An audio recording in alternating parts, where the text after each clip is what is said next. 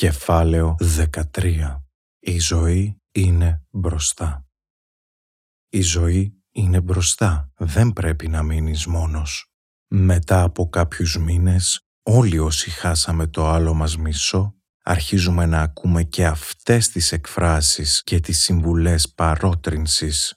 Το τι θα κάνει κάποιος κατά τη διάρκεια του πένθους του, σίγουρα δεν θα το επιλέξει μόνος του όπως και τίποτα στη ζωή ποτέ δεν μπορούμε να πούμε ποτέ.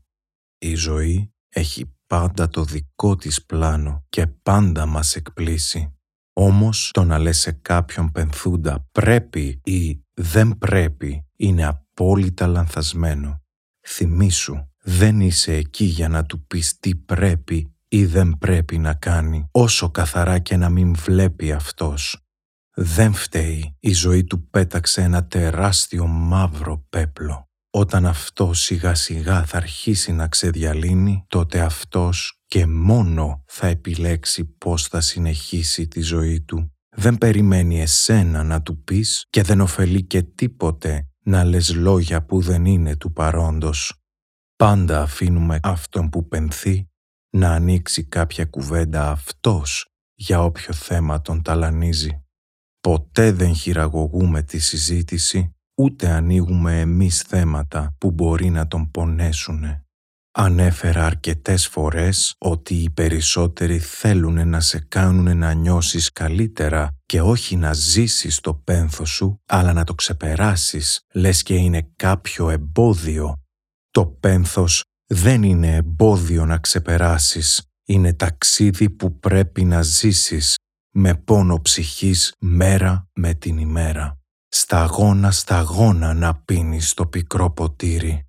Ανεξαρτήτως αν όλοι θέλουν να σε δούνε καλά ή να προχωράς, αυτός που πενθεί έχει το προσωπικό του χρονοδιάγραμμα και κανείς ούτε καν ο ίδιος δεν ξέρει πότε θα βγει από την κινούμενη άμμο που η ζωή τον βήθησε. Προσωπικά, με λύπη μου, άκουσα δύο πολύ κοντινούς μου φίλους να μου λένε ότι πρέπει να προχωρήσω και ότι η ζωή είναι μπροστά και να μην αυτοτιμωρούμε. Δεν ήθελα να τους αναλύσω πολλά, ούτε να τους μιλήσω άσχημα. Όμως αρκέστηκα να τους πω το εξής.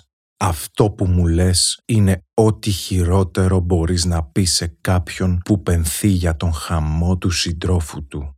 Επιλέγω να απαντώ μόνο σε όσους αγαπώ και ενδιαφέρομαι για την άποψή τους, γιατί τα λόγια δεν τα παίρνει ο άνεμος. Ακριβώς όπως κάποιες λέξεις μπορούν να βοηθήσουν τους άλλους, άλλες αφήνουν μια τοξική επίδραση και δεν είναι καθόλου βοηθητικές. Ακολουθούν ορισμένες από τις φράσεις που δεν βοηθούν ένα άτομο που θρηνεί. «Πρέπει να είσαι δυνατός», Προσπάθησε να ξεχαστείς. Ο χρόνος θα τα θεραπεύσει όλα. Βρίσκεται πλέον σε ένα καλύτερο μέρος. Τώρα μπορείς να βοηθήσεις άλλους, γονείς, αδέλφια, παιδιά κτλ. Είσαι νέος, σίγουρα θα συνέλθεις. Μπορείς να παντρευτείς ξανά, να κάνεις άλλα παιδιά. Η ζωή είναι μπροστά. Δεν πρέπει να μείνεις μόνος, να θυμάσαι μόνο τις καλές στιγμές. Αυτή η εμπειρία θα σε κάνει καλύτερο άνθρωπο. Τα παιδιά είναι ακόμη μικρά, δεν θα θυμούνται τίποτα. Ξέρω πως νιώθεις. Εμένα πέθανε ο... Ευτυχώς μπορείς να κάνεις περισσότερα παιδιά. Κάποιοι γονείς έχουν μόνο ένα. Συγκεντρώσου στα άλλα σου παιδιά.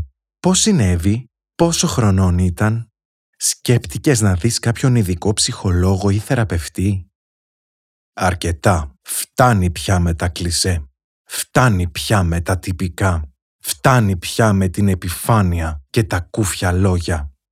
Ξύπνα και βοήθησε τον επόμενο που θα έχει την ανάγκη σου και θα τον βρεις να πενθεί και να βιώνει μια απώλεια. Κάτσε δίπλα του και κράτα του το χέρι αν δεν ξέρεις τι να πεις.